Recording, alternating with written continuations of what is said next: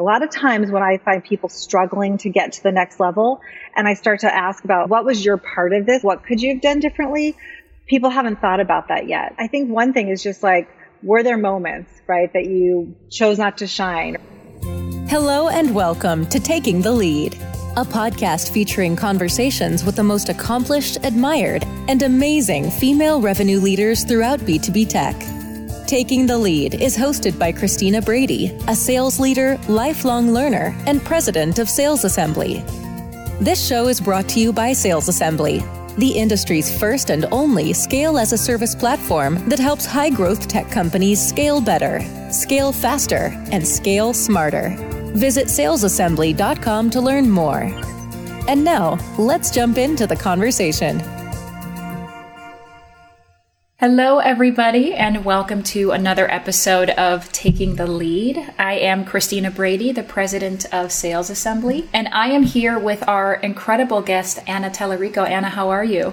I'm good. Thanks for having me. I'm so excited. I listen to the podcast. I tell all of my friends to listen to the podcast. I'm excited to be here.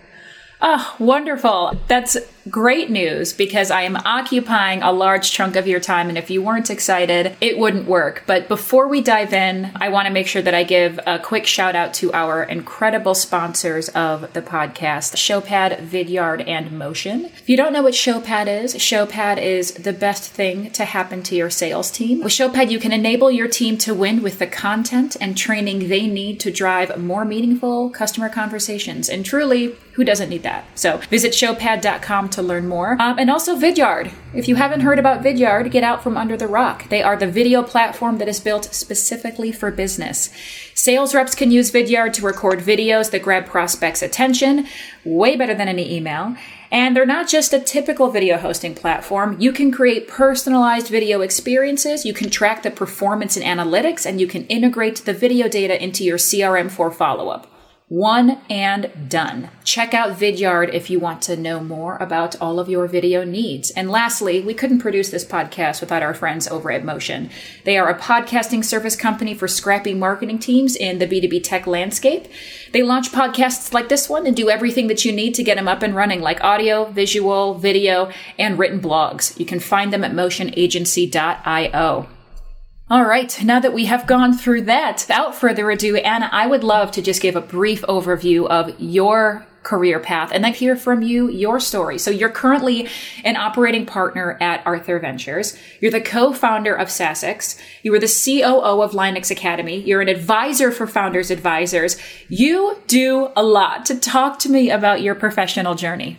Sure. I sort of self identify as a web and software SaaS entrepreneur. I've always run companies and been a founder, but in 2017, one of my companies, we had an exit.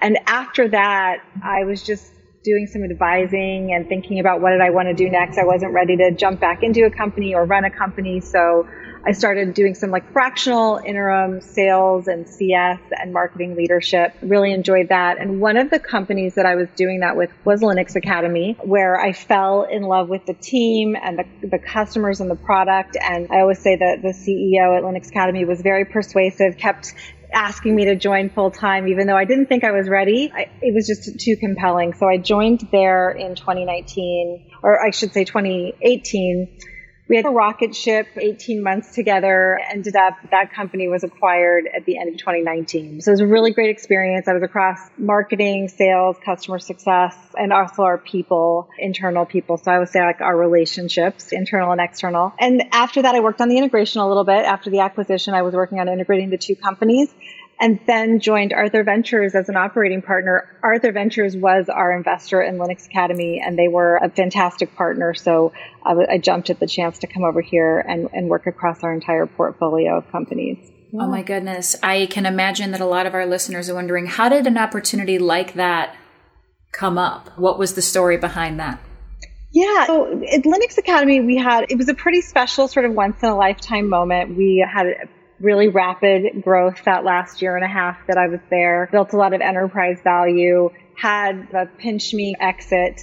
And again, I didn't really know what I wanted to do just like after my first exit. I was, I'm not sure what I'm going to do. So I stayed behind and worked on the integration. But when Arthur Ventures called to say we would love you to join as an operating partner, it was definitely a no brainer to be able to help our portfolio companies experience what we experienced at Linux Academy. And really my role there is I work across, we've got 45 companies that we're invested in. I work across them in really different ways as just an advisor or a mentor and a coach for their go to market teams. And then I'm also often jumping in as a fractional leader if they have a gap. I do a lot of recruiting. I spend a lot of time just helping our companies like get the right people in the right seats doing the right things. I would say that's probably the one sentence about my role is just helping them to make sure everybody's focused on the right things and, and getting the right people in the door.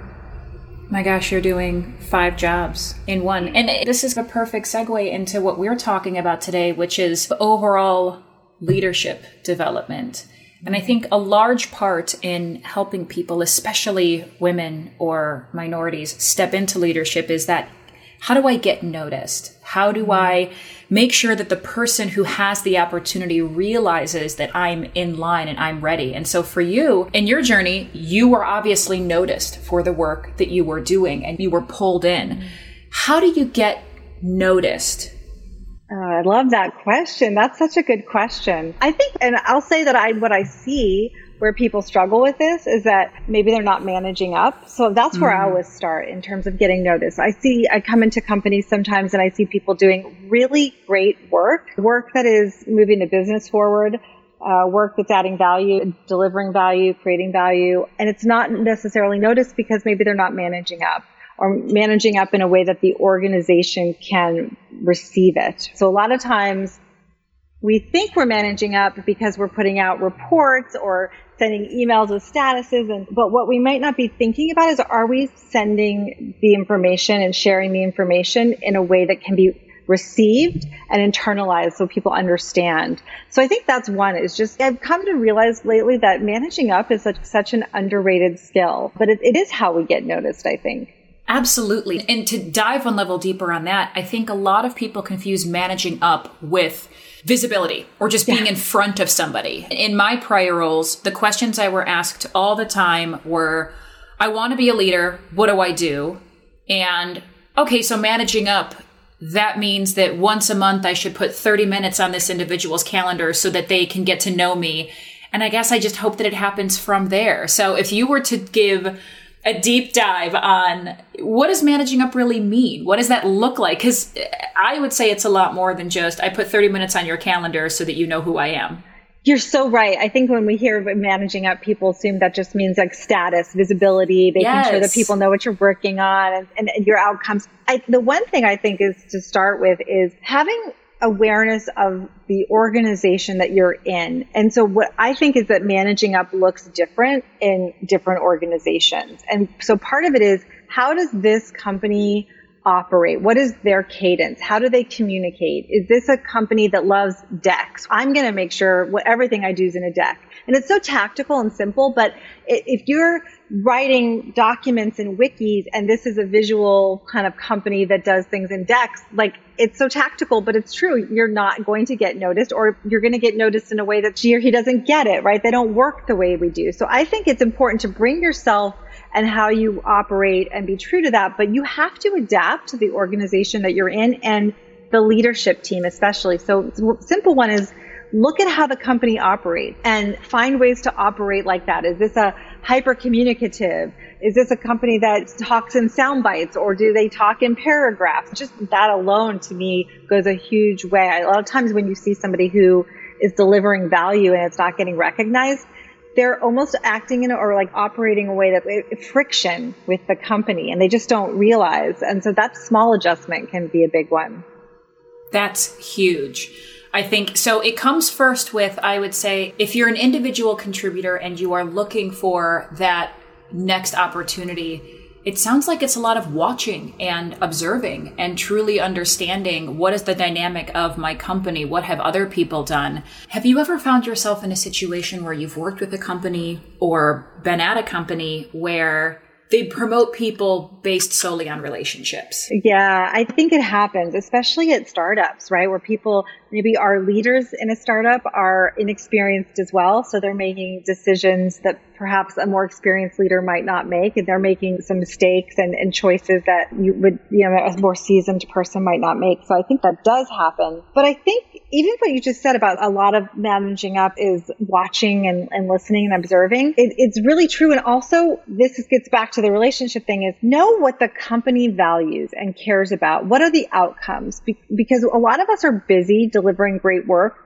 but if we're not articulating that in a way that aligns with the company's goals, then it's not going to get noticed. So if the company's goals are around revenue, let's be framing the work that we're doing and how it supports our revenue goals. Let's not talk about our audience that we're building or this program we're running. Let's talk about that stuff, but tie it back to the goals. So I think there's that I want to make sure we talk about, not just like watching and listening and operating the way a company does, but you've got to tie everything back to the goals. What does that have to do with the relationships and people just getting picked over?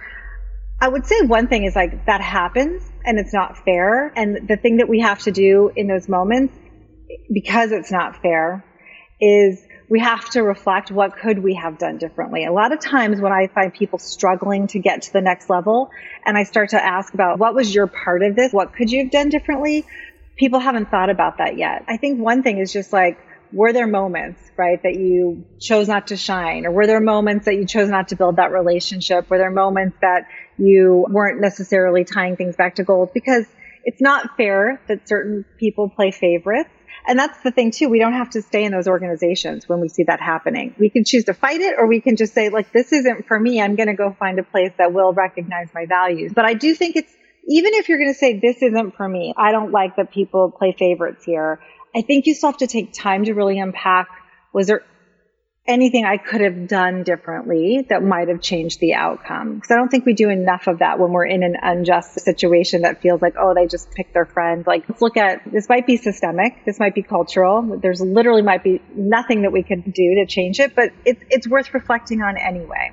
This is such a big point that you're making because I think people who want to go into leadership or be promoted further into leadership, when they miss that opportunity or they're not chosen, even if it's for all the right reasons, that can be really painful. And that can make you want to quit or leave a company or think, why me? And we go a little bit into kind of victim mentality. And I'm saying that because I've, I've been there. The very first executive leadership role that I ever interviewed for, I didn't get. I was a frontline manager and everyone had puffed me up a lot saying, you're perfect for this. You're going to get it. You should throw your name in. I had the relationship with everybody and I was like, I am a shoe in. I went into this more confident than I've ever been in my entire life as like a 22 year old. Yeah. I was like, I got this. It's going to be great. And then I didn't get it.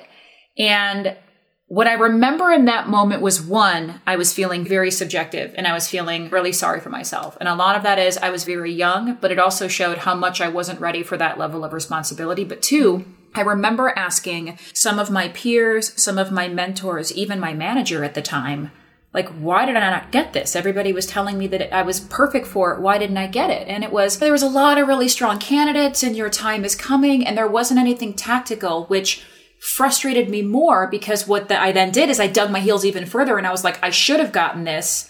It's obviously some kind of bias. It's obvious that I didn't build enough of a relationship. And it wasn't until I sat down with somebody who was a mentor of mine outside of sales who said, I'll tell you why I didn't get this and gave me the real raw feedback. And I got to tell you, I didn't like it. I remember sitting in a chair and sobbing, but then that day changed my life because when I was able to digest that, then I knew tactically, behaviorally, skill wise, where my gaps were. And then when I finally moved into that role, I was a better leader for it. Mm-hmm. So it's all of those things that come in play. It is. And I think you're really lucky that you had a mentor that was real with you. I look back on moments like I think this is a common thing, right? Somebody wants to be promoted. They want to get to the next level. They want to move into a new role and take that progression. And they're not sure why they're, that's not happening. And right. a lot of times it's because we as leaders aren't giving the direct and candid feedback. We're, and I can think of many moments where people, I was working with people that I loved and cared about uh, who were struggling to get to the next level and I wasn't as direct as I should have been. But I, that's something I don't ever want to do again. Like if somebody is not getting to the next level for a reason, I want to be really clear with them and not coddle them or I want to be direct. Radical candor, that book, right? Like I yes. resisted reading that book for so long because it's so trendy. And I'm like, I know how to be candid. I feel like I'm a really candid person and I can deliver really hard news. But reading that book made me realize that I had done a disservice to a lot of people by not being as candid as I should have been about why they were stuck in their career. So I would say you bring up a really good point is that if you're not on the path that you think you should be or you're not getting the recognition you should you think you should be i think you have to make sure that you're really pushing for direct feedback because don't assume that your leaders are going to give it to you I, I, I love that you just brought up radical candor because it's so true. I read that actually a couple years after the experience I'm telling you about, and this idea of care personally and challenge directly and how to do it. So many people, when it comes to leadership development, think that challenge directly means tough love. And like, it doesn't. It's like a completely different thing. And mm-hmm. challenge directly is challenging because you care about them and tying it back to that because I don't know your thoughts on this, but I have seen some instances where a strong relationship can actually be detrimental because you rely on the relationship and you miss that person's opportunities to improve. Have you ever been in a situation where you really put somebody up for an interview and you're like, they're great, they're amazing, they're going to get it. And then the other interviewees are like, this person is not a fit at all. What are you talking about? And your mind is blown. I think that happens a lot because we mistake how strong a relationship personally comes into professional development. Absolutely. I'm so grateful when people are willing to say, yeah, no, you totally got that person wrong. Like they're not a fit at all. Or you think that they're X, but really they are Y because you, you fall in love with a candidate or somebody that you work with closely and you see all of the strengths that they bring without maybe looking at the other side and being, you know, real about their gaps or their areas of opportunity or their weaknesses for sure happens. But, and this is probably why people sometimes get promoted that maybe weren't the most deserving person in the room. So maybe again, like leaders are humans, they make mistakes. They, and so I think it's like they're looking at a candidate knowing their strengths and choosing that versus looking at the, the, the whole totality of somebody's strengths and weaknesses for sure. Nobody other than you can see me, but I'm like nodding like crazy and throwing my hands up in the air because it just, all of this resonates so true, but there is lacking conversation around it.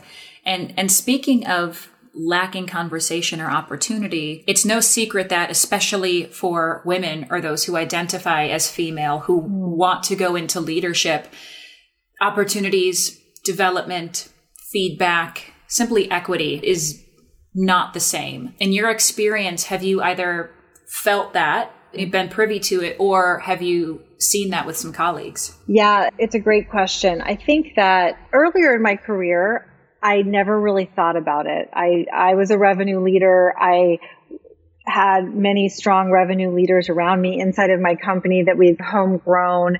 And I never stopped to think about gender or equity in that regard. I was never a person who would have said, yeah, there's not opportunities for female leaders. And then I think now I look at that and I say that's because I was so zoomed in. I was surrounded by some strong female leaders.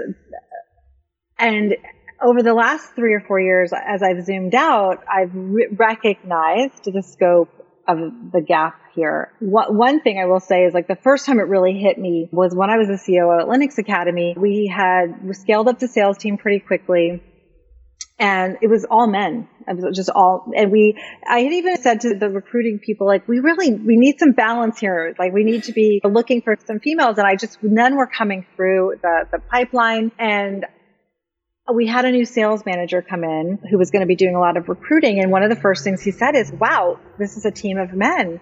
And I said, yeah, no, I, we really struggled to find women. And I don't know, just, it's not happening. And he's, I'm going to go hire some women. And he just, that's all he said. And I just didn't, I was like, oh, okay, great. And literally two months later, we had a 40 60 split because he just set out to go do it and he did it and something I had even personally as a leader failed at doing. So I think there's, there's being intentional. Like he set such a good example for me of even being more intentional. It's not enough to say, yeah, we need diversity in here. Yeah, we need women in here. Like you have to be intentional and that might mean you have to change, you know, what you're saying in your job descriptions, what you're saying in the recruiting process and the interview process. You might have to be looking for some non-standard candidates, right? Look, even think about the, the women that you've had here as guests. They've all had a really robust, like rich, winding paths to where they are. They're not quite linear, all of us. So I think it's just being super intentional. But so that was the first moment I, w- I realized, wow, it's not just like I can turn around and get women in here or find women revenue leaders. But then recently I do a ton of recruiting and I, at one point late last year, I was filling four head of sales roles at once for our portfolio companies. So I was in hundreds of interviews and screens myself personally. And I had, there were no women in the pipelines that were coming in. And I just, that was a moment where I was like, wait, there's a real problem. If I'm across four different companies, four different industries, and I can't find any revenue leaders that are women. And so I think it was actually around that time, a woman reached out to me on LinkedIn. She had read an article that I had written and she said, I just got thrown into leading our sales team and I, I'm over my head and I don't know what I'm doing. And I just need a little help. Can you point me in the right direction? And I really took it as like a sign from the universe. I'm going all in on her right now because she's who's in front of me. Like I can't put her in as a head of sales at one of these companies, but I can make sure that she feels supported in this role right now. And I think that is part of it is like making sure that we are supporting people that, that need it, that are important to our industry and that's a choice like a time investment. And it's, it's interesting I, she's we've spent about six months together now. I talk to her every week. She her she had two quarters. She killed it. She's doing great. And she's somebody i hope to have in my life for a long time. And she used to say why are you doing this? And i said because one day you're going to need to do it with somebody else. And that's yes. why we need to invest in each other for sure. Yes, because another thing that all of the women I have spoken to have in common is they had another strong woman who believed in them, who mentored yeah. them, who sponsored them, who showed them simply that they could. And it's when we step into our light, other people are watching and it's being aware of that. And so thinking about like, when is your light going to help someone else? And I'm struck by you recalling no women in the pipeline, no women in the pipeline across multiple companies. Because I, I, talk to companies all the time who say, we really want to hire more women. How do we do it? And my answer is always like, great news. We're everywhere. So it shouldn't be that hard. Why is it so hard? What do you think is tripping everybody up? What is it? Yeah, that's a really nuanced question. But I will say you're right. We're everywhere. And one of the most exciting things that has happened to me in the last month or two is I got to attend one of the events that you were putting on oh. for women. And I was so excited. There was like a hundred there and I joined that meeting and, I, and there was just marketers and CS people and sales and business development and, you know, partner relations and just such a wide variety of people at different stages of their career. And it was a really, it was just a really affirming moment for me to say, okay, you're zoomed out again. You're not seeing them, but they're right here. But why? I don't know. That's a, that's such a good question. Do we and much smarter people than me are probably have better answers. I know that there is a lot of bias even in how we write job descriptions, how we talk about things. There's bias in the cultures of our sales organizations. I just had it happen. We were working on a sales kickoff with a part, uh, partner company that just happens to be all men. It's a small sales team. And I was reflecting back on the sort of quarterly incentives that they designed. And I thought those would not have, they're like, they're like bro incentives. So it's just like everywhere. And so I think it's just, unfortunately, it's pretty systemic, honestly. It's how we talk about things. So I think maybe it's like women find a place that they feel they can thrive where the light is sh- shining on them and they, and, and maybe so they're not always seeking the next thing because they know that they might be stumbling into a culture that's not quite as supportive. And also I hate to be, I hate to be, I hate to say this, but just thinking about, I was, do we sometimes just not go for the things that we deserve. Yep. Yep. I think that's a big part of it and not believe that we can and should get it and that we deserve to get it. Women historically feel like we need to be better than perfect to step into something even introductory. Like we have yeah. to be yeah. the best possible candidate. We have to check all of the boxes. And the reason that exists is because that's been true. That's the other reality right. is a lot of the reality that we are living in are kind of these walls that have been built that we're trying to knock down. Like that feeling of I have to be perfect before stepping into something that didn't come out of nowhere. It came out of women being promoted into roles alongside their male counterparts and being made to feel like you have to earn the fact that I let you in here. I did you a favor. Pay me. It's that idea yeah. of a running tab by giving women equity and equality. And that's going to take a long time to get over. And sometimes women cannibalize themselves or other women. I was talking to a candidate the other day for one of the roles that we have, and she's phenomenal. And she said, real quick before I go any further, I want to level with you. I'm pregnant and mm. I completely understand if that removes my eligibility for candidacy.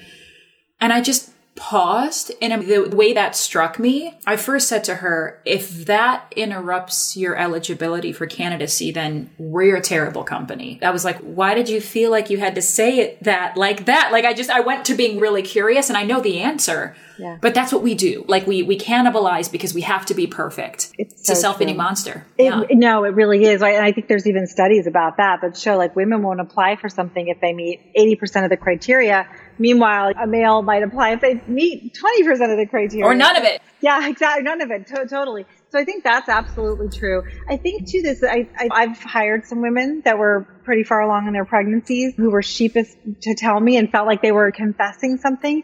And even I think about women when I was running a business, women who would be hesitant to announce their pregnancy for fear it was going to be received in a way of, oh, now we've got a plan and there's going to be maternity. And so why do we have that? We didn't make that feeling up, like it's coming from somewhere. Yeah, it's really funny. I used to theatrically be excited when people would tell me so that they would know there is nothing here but excitement and you should be, you know, celebrating this and not worried about how it's going to be received at work. Like literally that should be the last thing on your mind. And yet it's one of the first things that we have when we, we, when we have a pregnancy. One of the first things, if we're professionals, and is how is this going to impact work, right? How are they going to feel about this? It's and it's it's it's heartbreaking, really, when you think about it. It is heartbreaking. Every time I hear a woman say, or anyone say, even a speaker capacity, as women, we feel like we have to X.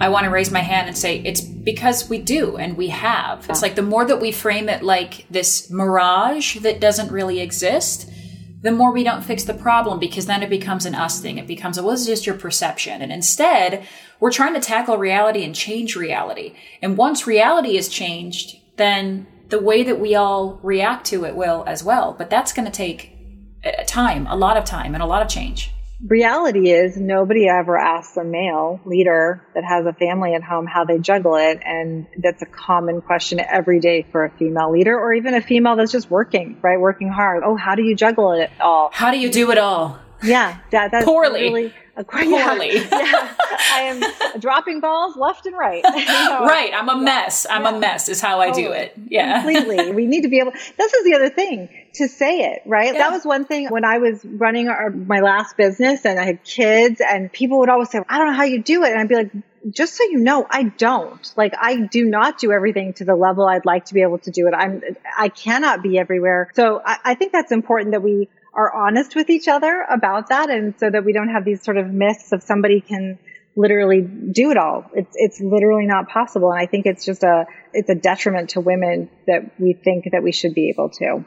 That's what stops women from wanting to be leaders and executive leaders too. Yeah. Is all of us multiple times a day or all day feel like we're a hot mess and like we're juggling a lot and we're not doing it well and we're so afraid to be found out. And when you think about women who are in a leadership role, it becomes 10 times more important because there's a magnifying glass on them and there's yeah. a, a wrong kind of light shining on them to prove you're a leader and you're a mom or a sister or a wife or an aunt or a caregiver. And now that you're a leader, everyone's going to ask you how you do it all. And if you don't do it all, now you look like a failure.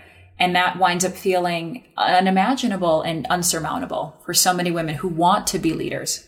Absolutely. And, it, and it's just not fair that, that men don't get these questions or have these expectations on them. And I think that a lot of young women that I talk to talk about that they're going to have to dial back if they choose to have a family or that the choices that they're going to have to make. My own daughter, she's 18, she talks about it. She's going to, her, and I think a lot of women her age are thinking this way. She's like, I'm going to go all in and then I'm going to sit, not do that. I'm going to lean back. Maybe I won't work, whatever. When, and I think that there's a place for everybody and everybody's choices about how much they want to work or not work or balance things. But I think that it's balance in general is a total myth. so, and we just have, we just have to be supportive of everybody's choices. That's just, it's too bad that people have to think about these things as like trade offs and either or because it shouldn't be that way. Well, and that brings me back then to radical candor. Yeah. Where in order to be radically candid, you have to care personally about somebody and to care personally about them you have to be invested in them. You have to know about what drives them. You have to know their motivators and you have to challenge them where it's appropriate. And you drop all the other stuff. It just comes down to regardless of your gender or your identified gender or your race or your culture or your sexuality none of that has any bearing on you as a human being or your ability to do the job. So i'm going to care about you personally because you're a human that i work with and I'm going to challenge you directly to help you hit your goals. And if your goal is you want to keep climbing the ladder at this company, great, we're going to get you there. And if your goal is that you've decided you want to stop and you want to go be a mom for a few years, I care about you personally. Let's help you do that too. And who you are and what you are becomes second to just helping people do what matters. I actually, yeah. And I think that you've brought up a good point, which is that not everybody, ha- people have different goals. And we often yes. assume people just want progression, right? So if, if a, a woman wants to stop, or a man, anybody wants to not necessarily be on this progression of constantly moving up. And sometimes people are just happy where they're at. And yet we come at them as leaders to say, let's talk about the next thing. And here's what you have to do to progress.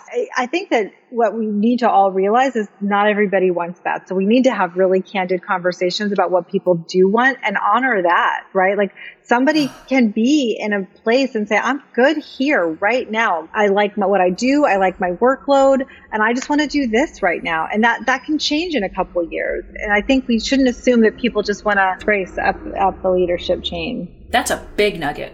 Yeah. From this conversation is if you are a leader and you are coaching your people, don't coach them where you think they want to go. You should ask them that and accept the answer. And I love the fact you made the point that not wanting promotion and not wanting to constantly move up doesn't mean that you're a bad employee. Some of the best employees are people who are like, I love this and I'm going to be the best person at this. And that's what I want you to help me with my God, lean into that. Lean into it and accept it. I will say, like, I've had people that I thought were capable of so much more growth professionally and wanted that. I wanted that for them, but they didn't. And that's the hardest thing to accept. I see your potential, but you're happy where you're at. You have to honor that because that's somebody making their choice. But it, yeah, so you can't just want it for somebody and assume and push them that way. If somebody's saying, I'm good, you, you've got to let them be good.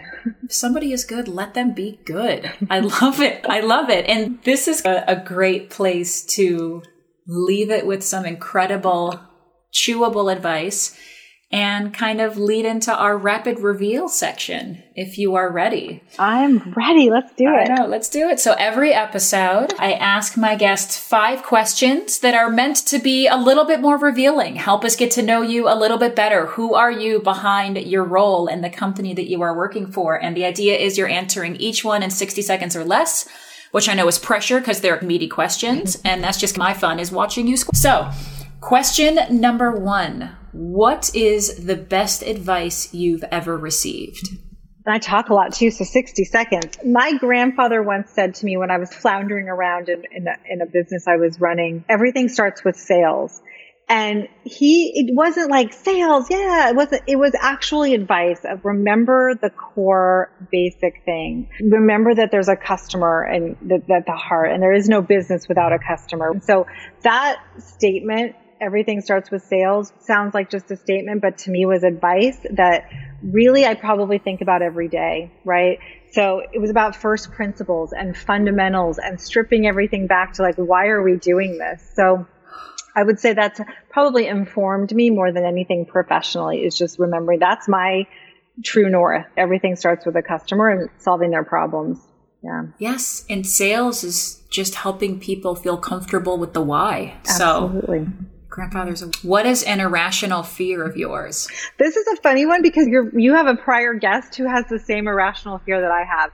Yes. people behind me. And it's being chased? Yes. And i remember i remember being a really young child and even like this. So it, it informs where i sit in a room where, how i walk upstairs how i walk through doors. So people behind me i'm just so physically uncomfortable. And it's been like that since the, the my, one of my earliest memories Oh my gosh. Laura Lundberg is our VP of member experience at Sales Assembly. And one of her big fears too is the idea of somebody chasing her. I remember her one time saying that if somebody is chasing me, I'd rather just lay down and die than run from them. She's, I will just lay down and I would rather that happen than you chasing me. And like, that one makes me laugh. What is the best advice you've ever given?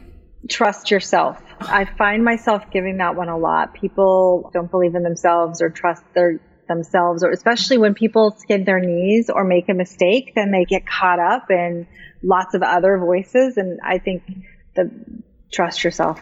That's beautiful. What is something you're genuinely bad at? So many things. Let me tell so much yeah, stuff. So singing, dancing, baking, drawing, mental math. That's a good one. My husband loves the mental math issue because he'll be like, "Oh, your favorite wine's on sale. It's you know X dollars per bottle. I'm going to buy a case." And I'll be like, yeah, do it. And then when I figure out how much the case was, I'm like, oh my gosh, why did we do that? And he's, it's just mental math. I can't do it. So I will yeah. always get mental math wrong. I love your list too. I pictured you doing all of those things at one time yeah. and it being wonderful. I'm terrible. I get lost a lot. Like I can mm. be like I directionally lose where I'm at really quickly. And I, I got lost when I was in college in downtown Chicago for six hours. Wow. Couldn't find my way back. And this was before I had the ability to just look it up. So I'm just walking around Chicago, started crying. It was bad. But I, I still, to this day, like in my own neighborhood, I'm like, wait, where am I? Where? I get lost very easily. It's weird. And then last, but certainly not least, because I like to end it on an inspirational note, but who was the first person in your life that you can remember that inspired you?